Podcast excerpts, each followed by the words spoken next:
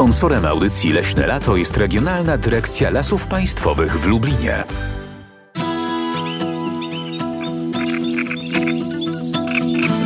Leśne Lato.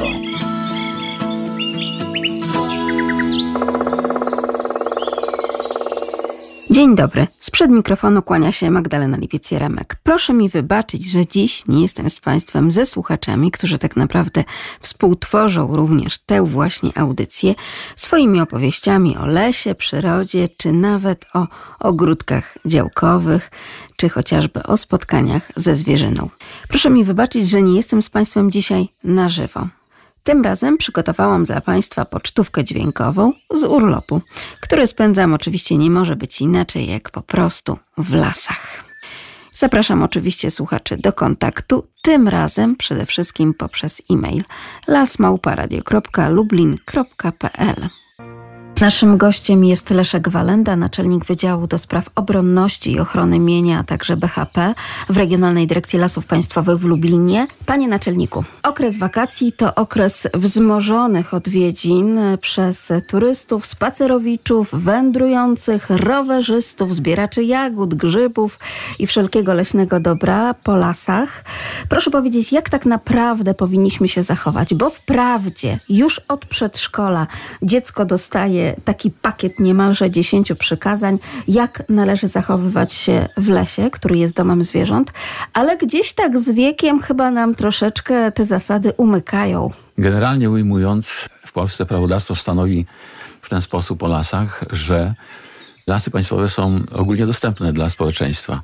Czyli można z tych dobrodziejstw lasów korzystać przez okrągły rok, nie tylko w okresie letnim, nie tylko w okresie wakacji.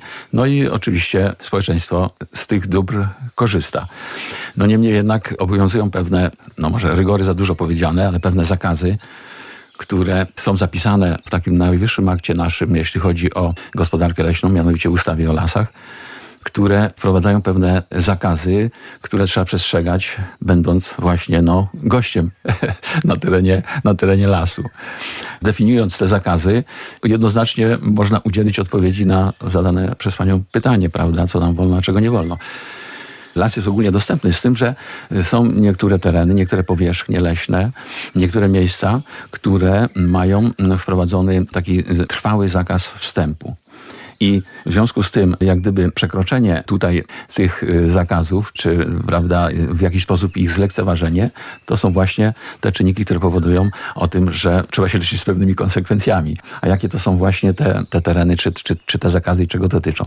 Oczywiście przede wszystkim trwałym zakazem wstępu, jeśli chodzi o powierzchnie leśne, to są, to są uprawy leśne w wysokości do 4 metrów uprawa leśna bardzo często ogrodzona, tak, więc tak. ta bariera i tak już jest mhm. widoczna dla takiego spacerującego turysty. I co więcej, nawet jeżeli widzi taką drewnianą drabinkę, mhm. która de mhm. facto służy przede wszystkim pracownikom tak, zakładów tak, usług leśnych, czy tak. też leśniczemu, tak, tak. czy innym leśnym służbom do tego, żeby dostać się bezpośrednio na powierzchnię, to ona ma nie zachęcać, żeby tam maślaków szukać. bardzo dobrze pani to uchwyciła, bo rzeczywiście część, może nie wszystkie, ale część część takich właśnie powierzchni, tych młodych nasadzeń, które nazywamy uprawami lub młodnikami leśnymi, one są grodzone w aspekcie zabezpieczenia przed zgryzaniem przez zwierzynę. No i oczywiście musi być dostęp dla tych ludzi, którzy no tam, prawda, czyli dla pracowników, dla leśników, krótko mówiąc, i dla pracowników wykonujących e, różne prace leśne, musi być dostęp na te powierzchnie. Stąd są te takie, prawda, drabinki czy, czy jakieś furtki umożliwiające wejście na taką powierzchnię, chociażby w celu wykonania zabiegów hodowlanych, prawda, jakichś specyficznych działań z tytułu ochrony lasu i tak dalej. Ale tak jak pani zauważyła, to nie są właśnie jak gdyby te drabinki po to, żeby zachęcać do wchodzenia na takie powierzchnie. Jeśli chodzi o te uprawy do 4 metrów wysokości, no to tak przyjmuje się, prawda, tutaj, no bo to każdy sobie może wyobrazić, prawda, jak ta uprawa wygląda. Znaczy nie ma wymogu tutaj w tym przypadku, że one muszą być oznakowane jakimiś tablicami, prawda? Natomiast wszystkie pozostałe powierzchnie, takie, które wiążą się z tym trwałym zakazem wstępu, winny być oznakowane. I tutaj właśnie jeszcze należy wymienić różnego rodzaju źródliska rzek i potoków, jakieś powierzchnie doświadczalne, plantacje nasienne, także ostoje, ostoje zwierząt. Chodzi tutaj między innymi o ostoje ptaków, tych chronionych, rzadkich, drapieżnych, czy chociażby bociana czarnego. I tutaj, panie naczelniku, warto mieć oczy dookoła głowy, bo wystarczy spojrzeć. Bardzo często taka drewniana tabliczka, uwaga, ostoja zwierzyny bez wyszczególnienia chronionego Tak, gatunku, tak. po prostu się znajduje. I Tak. to jest dla nas znak, że raczej tam nie wchodzimy. Na takie powierzchnie nie należy wchodzić. Tak, dokładnie. Te powierzchnie, które tutaj wymieniliśmy, czy te, te miejsca w lesie, które są właśnie trwale oznaczone zakazem wstępu, oprócz tego są jeszcze okresowe zakazy wstępu do lasu, mogą być wprowadzane. To jest w gestii nadleśniczego, konkretnego nadleśnictwa. No to ma związek chociażby z zagrożeniem pożarowym i nadleśniczy z chwilą, kiedy prawda, takie zagrożenie jest, występuje duża możliwość gdzieś tam prawda, zaistnienia pożaru lasu, może wprowadzić taki okresowy, czasowy zakaz wstępu do lasu.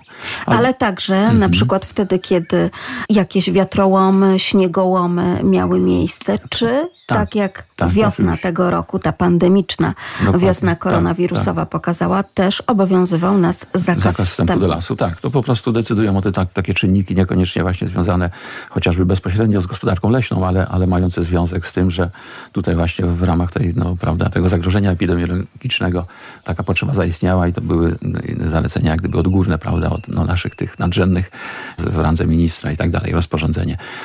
Tutaj dochodzi jeszcze taka sytuacja, że odbywają się również y, na terenach lasów różnego rodzaju takie działania zapobiegawcze, jeśli chodzi o zwalczanie szkodników owadzich, chociażby, prawda, tych, które występują na dużych powierzchniach i wtedy zachodzi potrzeba zwalczania tych owadów, ograniczenia ich liczebności.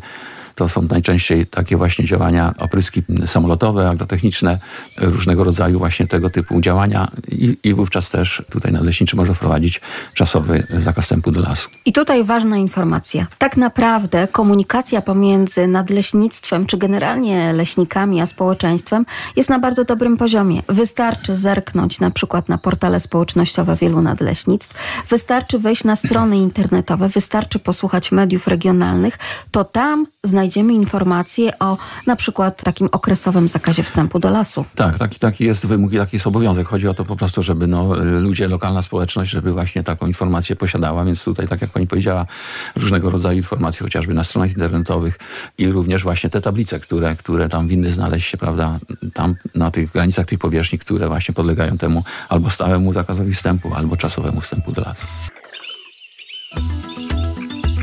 Leśne lato w Radiu Lublin. Jeśli chodzi o różnego rodzaju jeszcze tablice, także takie, które no, świadczą o tym, że powinniśmy się bezpiecznie czuć w lesie, to nie należy bagatelizować tablic z napisem uwaga, ścinka drzew, zakaz wstępu. Tak, oczywiście. To prowadzone są normalne działania gospodarcze, jeśli chodzi o prowadzenie gospodarki leśnej i y, z takim może największym natężeniem i nasileniem tego typu czynności gospodarcze mają miejsce w okresie jesienno-zimowym, ale niemniej jednak praktycznie przez cały rok na niektórych powierzchniach prowadzona jest w ten sposób gospodarka leśna. I tutaj ze względów bezpieczeństwa, prawda, jest obowiązek wystawiania tablic, to jest w gestii leśników, właśnie zakazujących wstępu na konkretne powierzchnie ze względów na to właśnie zagrożenie zdrowia i życia. Bo takie doświadczenie bardzo często Zakładu Usług Leśnych, czy też leśniczych pokazuje, że no, coraz chętniej wędrujemy po tym lesie, niestety ze słuchawkami na uszach i na przykład nie słyszymy pracujących pilarek, tak. maszyn e, w lesie, prawda? Dokładnie, no taka są teraz, y, taka jest, takie są realia, taka rzeczywistość. To dzieje się i w mieście, na ulicy, a tak samo i, i w lesie może mieć takie właśnie, takie sytuacje Więc występują. niech ta tablica da nam do myślenia. Tak, dokładnie. Jeśli chodzi o zakaz wstępu do lasu, no to jeszcze spróbujmy tutaj podjąć temat środków lokomocji. Nasze własne nogi, czyli po łacinie per pedes, spokojnie możemy wędrować. Tak, oczywiście, bo, bo zapis, który y, zawarty jest w ustawie o lasach, on mówi, że dotyczy ten zakaz y, wjazdu pojazdami silnikowymi, motorowerami i pojazdami zaprzęgowymi. No ale wracając właśnie do, do wjazdu właśnie tymi pojazdami silnikowymi, zaprzęgowymi, zaprzęgami konnymi i motorowerami, to dopuszczony jest wjazd do, do lasu, ale tylko drogami publicznymi, ewentualnie takimi drogami leśnymi, które są y, wyraźnie oznakowane i dopuszczają, prawda, tego rodzaju ruch na drogach. Ale generalnie, jeżeli nie ma takiej informacji, to na drogi leśne, na pojazdy silnikowe, no nie powinny wjeżdżać, prawda. Tego Czy takie tłumaczenie się bardzo często kierowców, no ale nie było tutaj znaku zakaz wjazdu. No tak, bo nie wszędzie musi być zakaz wjazdu, ale musi być informacja, że można, prawda? A skoro e, takiej informacji brakuje, to jest jednoznaczne z tym, że jest zakaz wjazdu, prawda? Jeśli chodzi o drogi leśne, bo nie mówimy Tutaj o akurat publicznych. nieznajomość prawa szkodzi. No dokładnie, tak. Trzeba mieć tę świadomość, że otwarty ten, y, czy biało-czerwony, czy jeszcze gdzie niegdzie biało-zielony szlaban, szlaban. Mhm. nie zachęca do wjazdu. Tak, dokładnie. Dobrze, ale rower, Rowerem można jak najbardziej, tak, tak. Można też, jeśli chodzi, no, na przykład, no teraz są takie, duża możliwość w niektórych rejonach, ludzie jeżdżą konno, prawda, więc też taka możliwość ale też istnieje. należy Tak, dopytać się, tak, prawda, ale tak, czy ten musi- szlak musi- konny jest tak, uwzględniony musi, przez musi być tutaj na, na, w gestii nadleśniczego jest wyznaczenie właśnie takich e, szlaków konnych, którymi można się poruszać, czyli jest to e, jak gdyby obwarowane też pewnymi tutaj ograniczeniami. W każde miejsce po prostu no, nie można konno wjeżdżać. Wakacje to też takie sztandarowe momenty, kiedy to na przykład możemy sobie zaśpiewać właśnie przy ognisku w lesie. Płonie ognisko w lesie. Musimy ten temat podjąć, Mhm. także ze względu na suszę, pomimo tego, że tej wilgoci w lasach na szczęście teraz ostatnio no, obserwujemy, że jest całkiem sporo, co nas nie zwalnia po raz kolejny z tego myślenia o paleniu ognisk w lesie. Tak, dokładnie. No jest to problem. Na pewno taki, który pomimo tego uświadamiania, no ciągłego można powiedzieć, z roku na rok, prawda, to jednak zdarzają się tego typu sytuacje, no gdzie ludzie, no społeczeństwo, tak krótko mówiąc, do końca jak gdyby jest chyba świadome takiego właśnie zagrożenia. Szczególnie wtedy, kiedy, kiedy to zagrożenie jest e, autentycznie bardzo duże, kiedy, kiedy wilgotnościowo jest stosunkowo niska, kiedy są wysokie temperatury.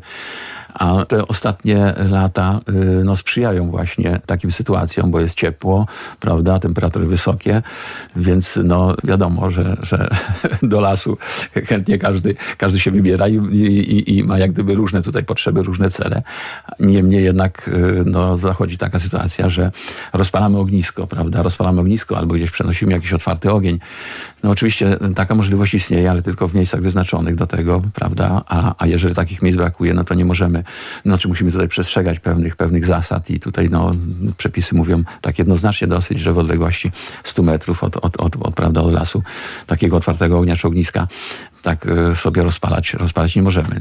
Ale tutaj warto zaznaczyć, że coraz więcej tak naprawdę tych wiat turystycznych, generalnie takiej infrastruktury turystycznej, Tak. którą przygotowują lasy państwowe dla uczestników e, no, takich wycieczek, wypraw, odpoczynku w lesie jest i po prostu warto się rozejrzeć. Nie w Tak. tym miejscu, w którym jesteśmy, może warto podjechać parę metrów dalej. Tak, oczywiście. Albo zapytać po prostu gospodarza, bo tam leśnika, prawda, można, można y, gdzieś tam spotkać, ewentualnie jakiś kontakt telefoniczny można zapytać, bo rzeczywiście, no jak gdyby to takie otwarcie się, prawda, tutaj leśników na te potrzeby i, i, i w związku z tym takie miejsca jak najbardziej są do tego wskazane i, i przygotowane, zabezpieczone. Tak, i tam mamy zabezpieczone takie koło na ognisko, prawda? tak, często ruszt, tak. obłożone kamieniami. Tak, często jest to jeszcze pasem takim zmineralizowanej gleby, czyli takim pasem pożarowym mm, na bieżąco utrzymywanym w celu właśnie, żeby nie dopuścić do rozprzestrzeniania się jakiegoś zaproszonego ognia. No i jeszcze taka sytuacja z życia wzięta. Bardzo często strażnicy leśni słyszą, ależ proszę pana, ja nie palę ogniska, tylko grill.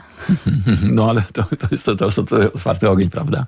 Więc to jest, to jest podobna sytuacja, no bo to wiąże się y, z rozpaleniem ognia, prawda? Czy to, czy to ognisko, czy to grill, no. No i później jeszcze wysypanie tego węgla Ano, drzewnego. ano właśnie, tak, tak, tak. Często Takie jeszcze żarzącego się. Tak, tak, tak. Y, No i nawet w dobrej wierze, znaczy w, w, takim kontekście, że ta osoba, która, która korzysta y, z tego grilla, prawda, ona nawet może nie do końca sobie zdaje sprawę, że wysypując te jeszcze żarzące się gdzieś tam, albo nawet nie widać, że to się żarzy, ale skoro wysypane jest tam gdzieś, prawda, na taki materiał łatwopalny, wysuszoną ściółkę, no to gdzieś tam później w konsekwencji, prawda, może dojść, dojść do, do zapłonu i do rozpalenia ognia.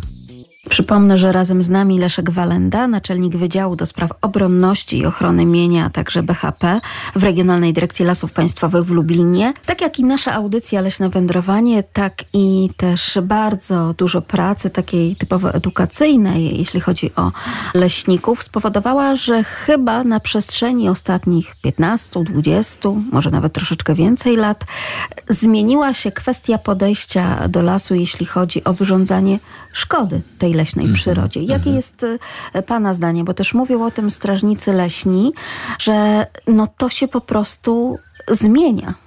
E, Na tak, korzyść. Tak, jeśli chodzi o to o szkodnictwo leśne, tutaj może wymienię właśnie takie cztery zasadnicze takie grupy tego, tego szkodnictwa leśnego.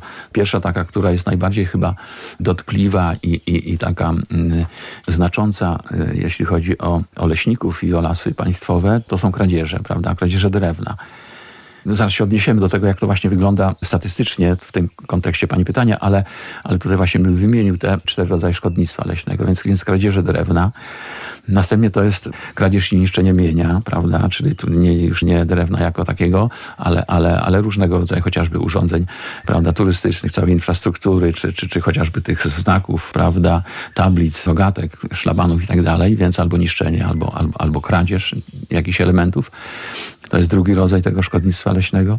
No trzeci to jest kłusownictwo, które, które no już tak od wieków można powiedzieć jest taką rzeczą dosyć charakterystyczną, jeśli chodzi o, o tutaj nasze tereny, szczególnie właśnie tutaj jeśli chodzi o tereny powiedzmy wschodniej, wschodnie tereny naszego kraju, ale to nie tylko, bo to jest ogólnopolski problem.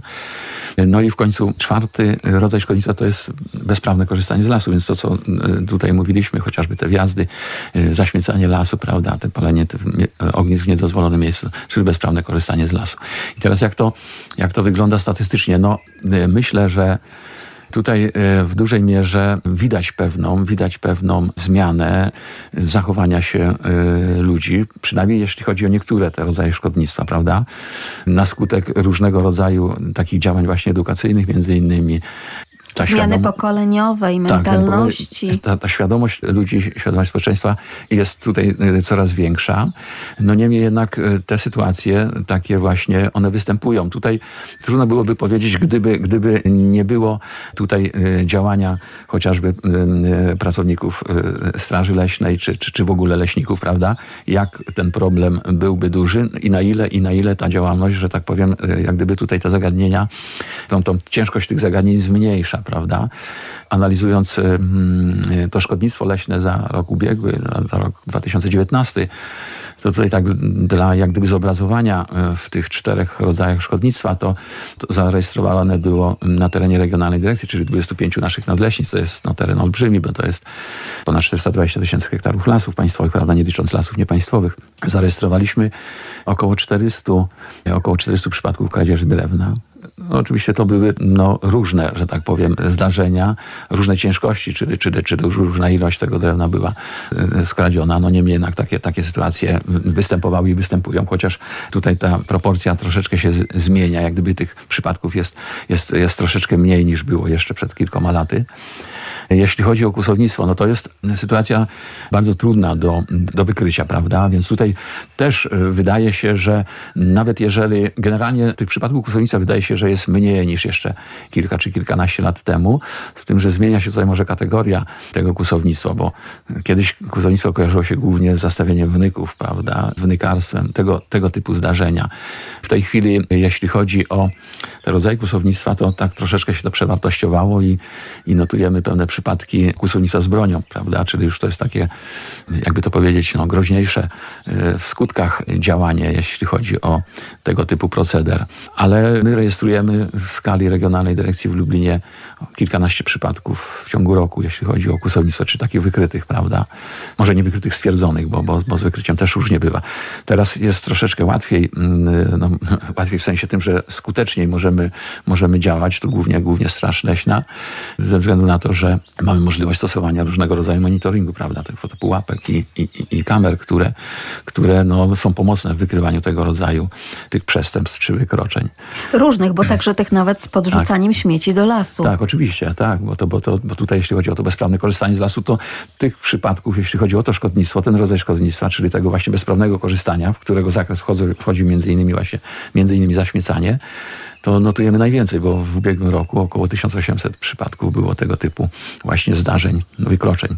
Czyli powiedzmy takiej jak gdyby mniejszej kategorii, prawda, szkodnictwa. No niemniej jednak to jest rodzaj szkodnictwa. No widzimy bardzo często na zapisach z tych kamer od Straży Leśnej, że po prostu ktoś y, podjeżdża i zostawia kilkanaście worków albo wysypuje małą tak. przyczepkę tak. śmieci do lasu. No wydawałoby się, że już w XXI mhm. wieku takich zachowań nie będzie. No tutaj, tutaj właśnie jest to przykład taki, taki, który jak gdyby nie potwierdza tej ogólnej oceny o tym, że, że, że tutaj ta sytuacja się zmienia na korzyść, prawda? Bo tych przypadków być może, że wykrywalność jest też większa i służą temu właśnie chociażby te środki techniczne, o których tutaj przed chwilą y, mówiliśmy, ale jest to problem no tutaj ogólnopolski, to nie jest tylko problem powiedzmy tutaj naszej dyrekcji, czy tutaj terenów wschodnich Polski, ale, ale generalnie problem no, ogólnopolski. I, i faktycznie zdarzają się takie sytuacje, że no bo jeżeli to są jakieś nieduże ilości tych śmieci, no powiedzmy nie, nie, nie, nie, nie jest to jakiś tam bardzo duży problem, ale zdarzają się sytuacje, że, że właśnie wyłożone są no, części y, jakichś samochodów, gdzieś tam, prawda, jakichś elementów budowlanych, eternitu i tego typu historie. Także po to jest olbrzymi problem.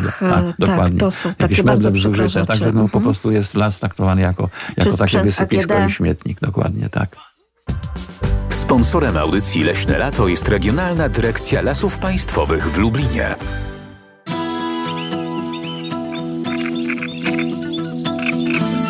Leśne Lato.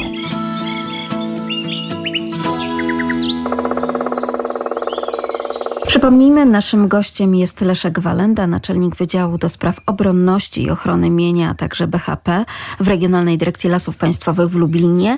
Panie naczelniku, jeszcze jedna kwestia, kwestia wykrywalności tych kradzieży drewna, bo okazuje się, że coraz częściej i technologia, ale też i nauka, tutaj mówimy chociażby o badaniach DNA Tak. drewna, Tak. pokazuje nam, że tutaj też y, ci, którzy kradną drewno z lasu, nie powinni czuć się bezkarni. No zapewne. Tutaj w, jak gdyby na naszą korzyść działają te wszystkie e, nowoczesne możliwości e, techniczne, nazwijmy, prawda? Czyli, czyli po pierwsze właśnie te różnego rodzaju e, sprzęty do monitorowania lasu, a z drugiej strony to, tak jak pani powiedziała, tutaj możliwość jak gdyby konfrontowania fragmentów drewna, prawda? Tych pozostałości, które zostały w lesie po skradzionym drewnie, chociażby wyżynków, spiniaków, prawda? Porównanie ich DNA e, z tymi fragmentami, które znajdują się. udokumentowanie tak, tego udokumentowanie, tak, tak. Takie możliwości, takie możliwości w tej chwili istnieją i, i są już praktykowane, także tutaj e, ta wykrywalność e, no jest chociażby z tego tytułu, prawda, wydaje się być większa. Poza tym, no, myślę, że również sama tutaj służba leśna, a chodzi mi tutaj konkretnie o strażników leśnych, oni to są, to są ludzie, to jest taka formacja, e, która no, przechodzi e, tam specjalistyczne, prawda, szkolenia różnego rodzaju. To są ludzie sprawni fizycznie, często posiadający olbrzymią tutaj wiedzę i doświadczenie w zakresie no, wykrywania różnego rodzaju wykroczeń, przestępstw e, z, z tego szkodnictwa leśnego, prawda, i ochrony mienia. Także no, e, ta wykrywalność myślę, że rzeczywiście jest coraz lepsza. A skoro już pan naczelnik, przypomnę, że razem z nami Leszek Walenda, naczelnik Wydziału do Spraw Obronności i Ochrony Mienia, a także BHP w Regionalnej Dyrekcji Lasów Państwowych w Lublinie. Skoro pan naczelnik zaczął już charakteryzować strażnika leśnego, no to jeszcze do tego opisu i sprawności fizycznej i tego wszystkiego, o czym pan powiedział, dodałabym jeszcze to, że naprawdę takie dosyć psychologiczno-pedagogiczne podejście mają zawsze ci strażnicy. Nigdy nie zdarzyło się, żeby ktoś z naszych radiosłuchaczy e, telefonując zasygnalizował, że no, został jakoś niegrzecznie, czy zbyt dosadnie na przykład w stosunku do przekroczenia jakichś sytuacji potraktowany. Wręcz przeciwnie, słuchacze sygnalizują, że taka rozmowa ze strażnikiem leśnym to jest coś bardzo pomocnego, bo wytłumaczy, wyjaśni, wskaże drogę, powie, jakie rozwiązanie w danym momencie e, możemy zastosować. Tak, dokładnie. To są osoby, które y, mają y, no przede wszystkim y, na zasadzie takiej prewencji, prawda, tutaj y, przekazywać tym osobom, które prawda, gdzieś tam y, znalazły się w lesie i, i, i w takiej no, niejednoznacznej sytuacji, powiedzmy, jeśli chodzi o, o, o, te y, zakazy i nakazy, że mają po prostu przede wszystkim, i tak się dzieje w, w, w rzeczywistości, mają informować, pouczać, prawda, wskazywać, prawda, podpowiadać jakieś y, rozwiązania.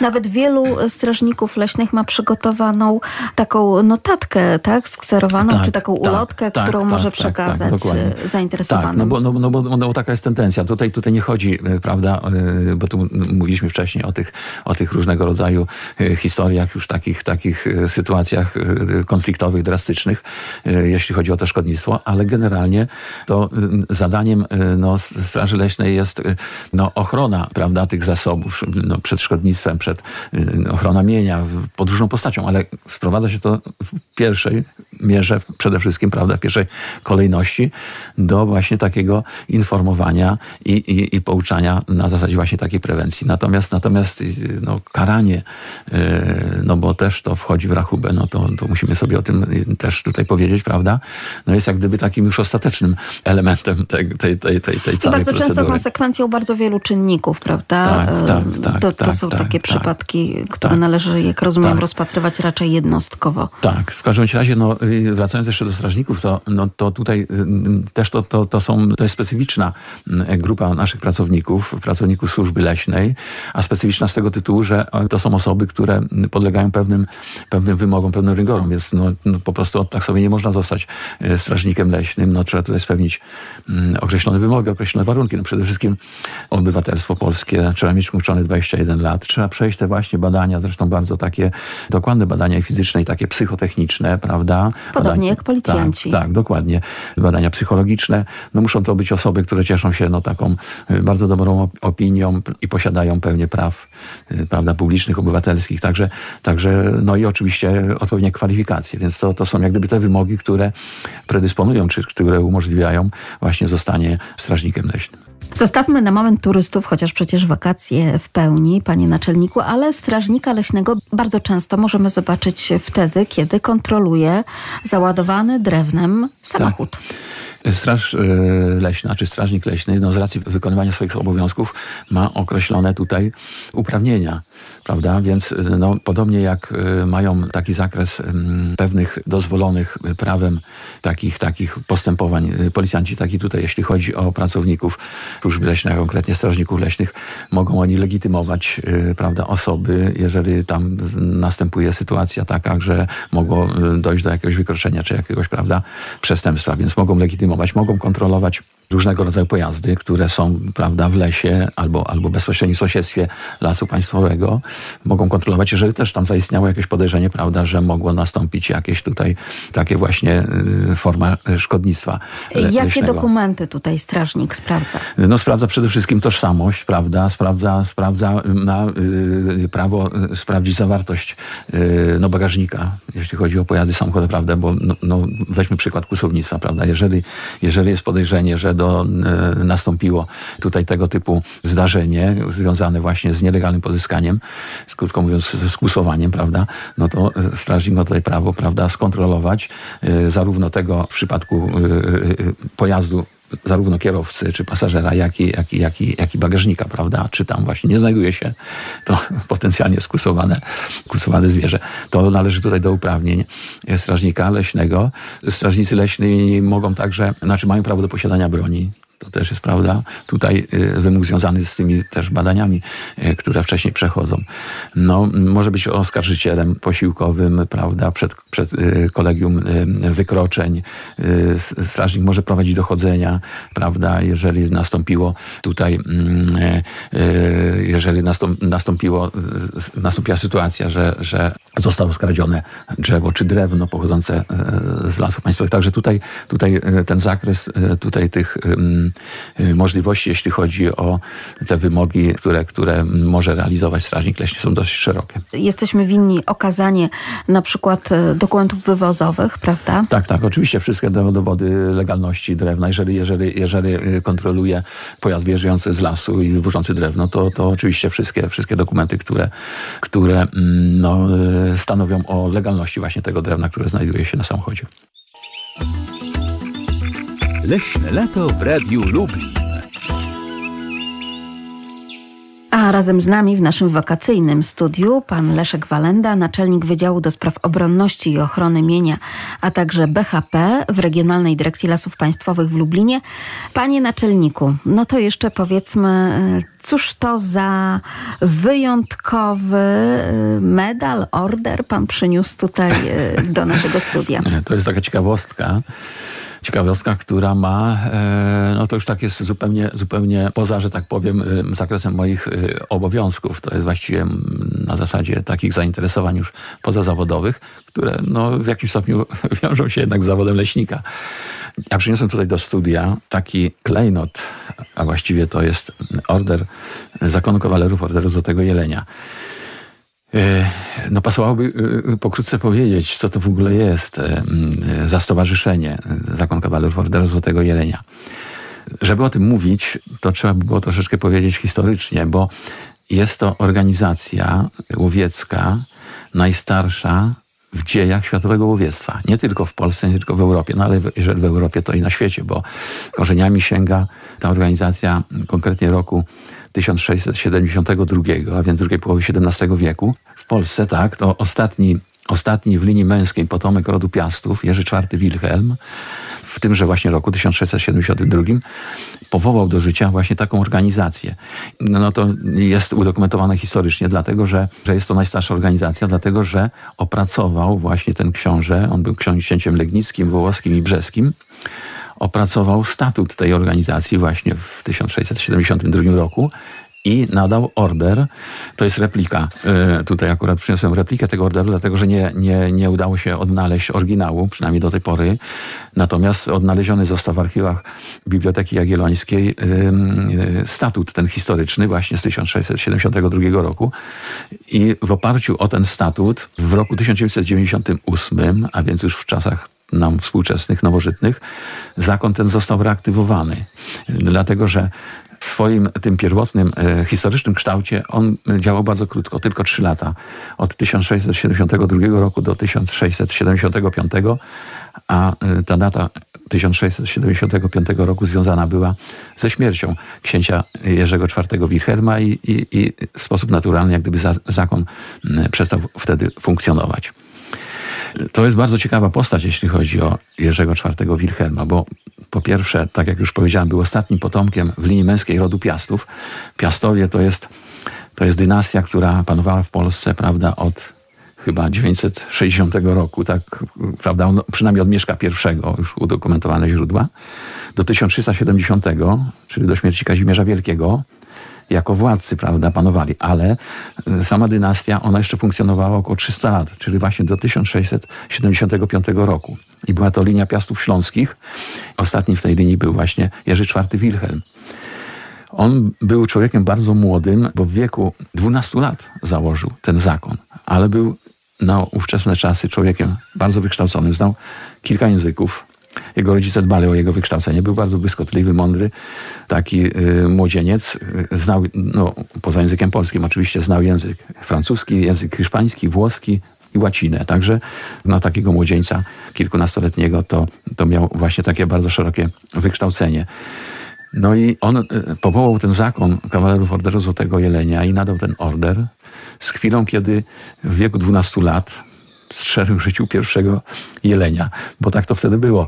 No, był takim pasjonatem polowań. Strzelił tego jelenia w zwierzyńcu koło brzegu, bo, bo tam miał swoją siedzibę w brzegu na Dolnym Śląsku. I właśnie na tą okazję, czy z tej okazji, właśnie ten zakon, zakon powołał nadał mu pewne prerogatywy, właśnie ten statut i taki obwarowany takimi dosyć rygorystycznymi zapisami, a między innymi, że nie może być w zakonie więcej niż 24 kawalerów. kawalerów, kawalerów, tak, bo zakon nazywa się, jest to zakon kawalerów Orderu Złotego Jelenia.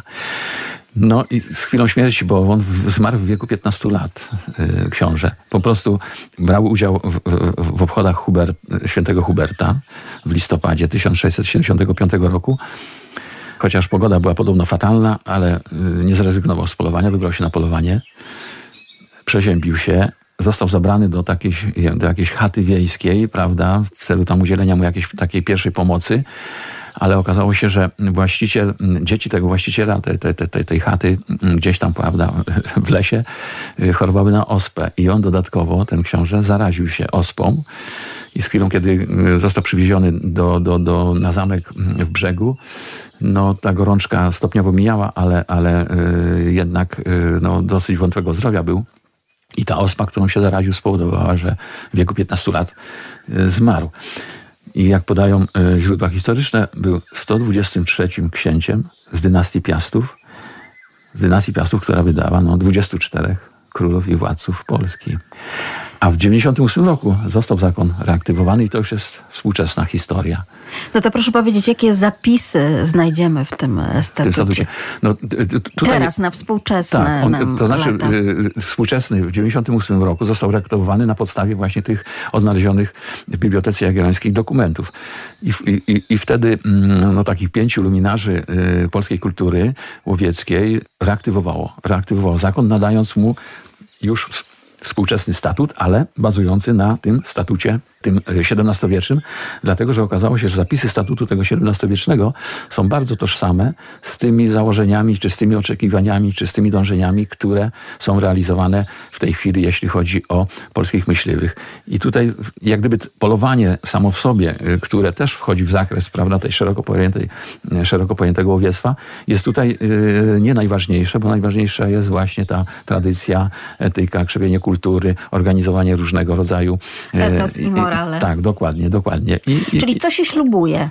Y, to znaczy, to może, może nie tyle ślubuje, tylko wstępując y, w poczet kawalerów zakonu, no, trzeba po prostu reprezentować sobą pewne, pewne wymogi, między innymi właśnie to wysokie morale, etykę łowiecką, posiadać jakiś dorobek w zakresie e, kultury łowieckiej i taki dopiero kandydat jest e, w poczet zakonu, znaczy może być przyjęty, z tym, że w dalszym ciągu e, obwarowane jest to tą, tym, tą, no, taką dosyć rygorystyczną informacją o tym, że nie może być więcej niż 24, czyli, czyli ciągle elit, w Polsce elit, elitarna jest. organizacja. Tak, są w tej chwili zakony, które, ale są młodsze, jeśli chodzi o ich rodowód.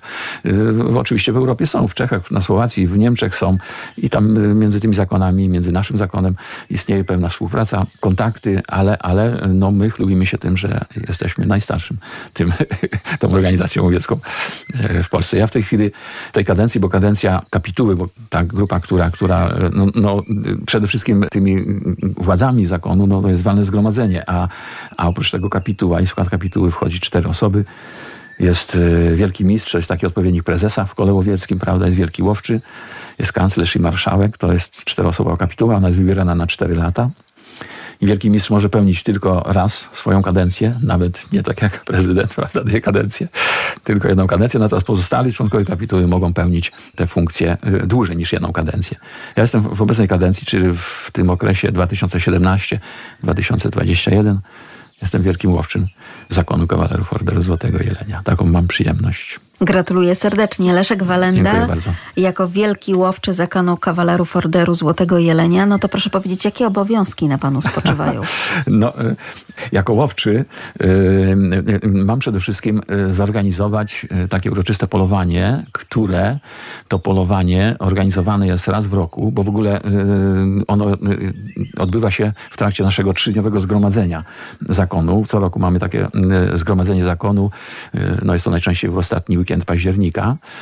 I jeszcze na ten moment y, koronawirus nie przesunął tej daty. Tak, na razie, na razie nie. Mam nadzieję, że nam się uda to zorganizować. W ubiegłym roku y, organizowaliśmy, no i tak co roku jest organizowany, czyli, czyli, czyli takie trzydniowe i w ramach tego zgromadzenia, oprócz, oprócz tego, że odbywają się normalne obrady, na których prawda, podejmujemy różnego rodzaju uchwały, odbywa się właśnie uroczyste polowanie. Za to odpowiedzialny jest innymi właśnie Wielki Łowczy. No muszę przygotować po prostu pod każdym względem i organizacyjnym, i logistycznym z zachowaniem tych wszystkich zasad obowiązujących e, z tym rytuałem właśnie takim typowym rimskim, a więc ze wszystkimi tymi właśnie mm, historiami, które, które jak gdyby obrazują i pokazują całe piękno e, polowania. I tu nie chodzi tylko i wyłącznie o właśnie o tą pozyskaną zwierzynę, bo często jest tak, że, że na pokocie nie ma nic, ale polowanie się odbyło, prawda? Prawda, bo też tak się zdarza, ale są sygnaliści, yy, są odpowiednie yy, tutaj, prawda, rozpoczęcie pędzeń, zakończenie pędzeń, cała to ta, cały prawda, taki ceremoniał. Cała, cała otoczka, cała, cały ceremoniał, tak, zgodnie właśnie z, z naszymi założeniami i z, i z jak gdyby krzewieniem tej naszej, tej naszej tradycji i kultury. I za to odpowiedzialny jest właśnie między innymi yy, łowczy, wielki łowczy. Oprócz tego organizuje też w ramach tego zgromadzenia zawody strzeleckie do tarczy, takiej, my to nazywamy tarczą Złotego Jelenia, Czyli po prostu na, jest, to, jest to malowana na desce, yy, malowany na desce obraz yy, przedstawiający jelenia byka i te zawody właśnie polegają na tym, że strzelamy do tej tarczy. Zwycięzca dostaje w nagrodę właśnie tą tarczę, czyli ten, który tam strzelił najcelniej, no bo to jest na zasadzie tarczy, czyli są tam zaznaczone miejsca, e, w które, w które prawda, trzeba, trzeba celnie strzelić.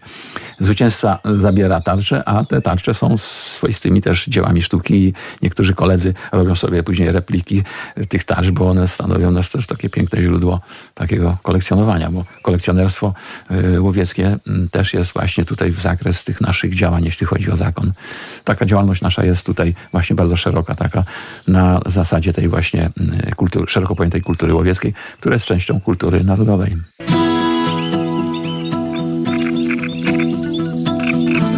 Leśne lato.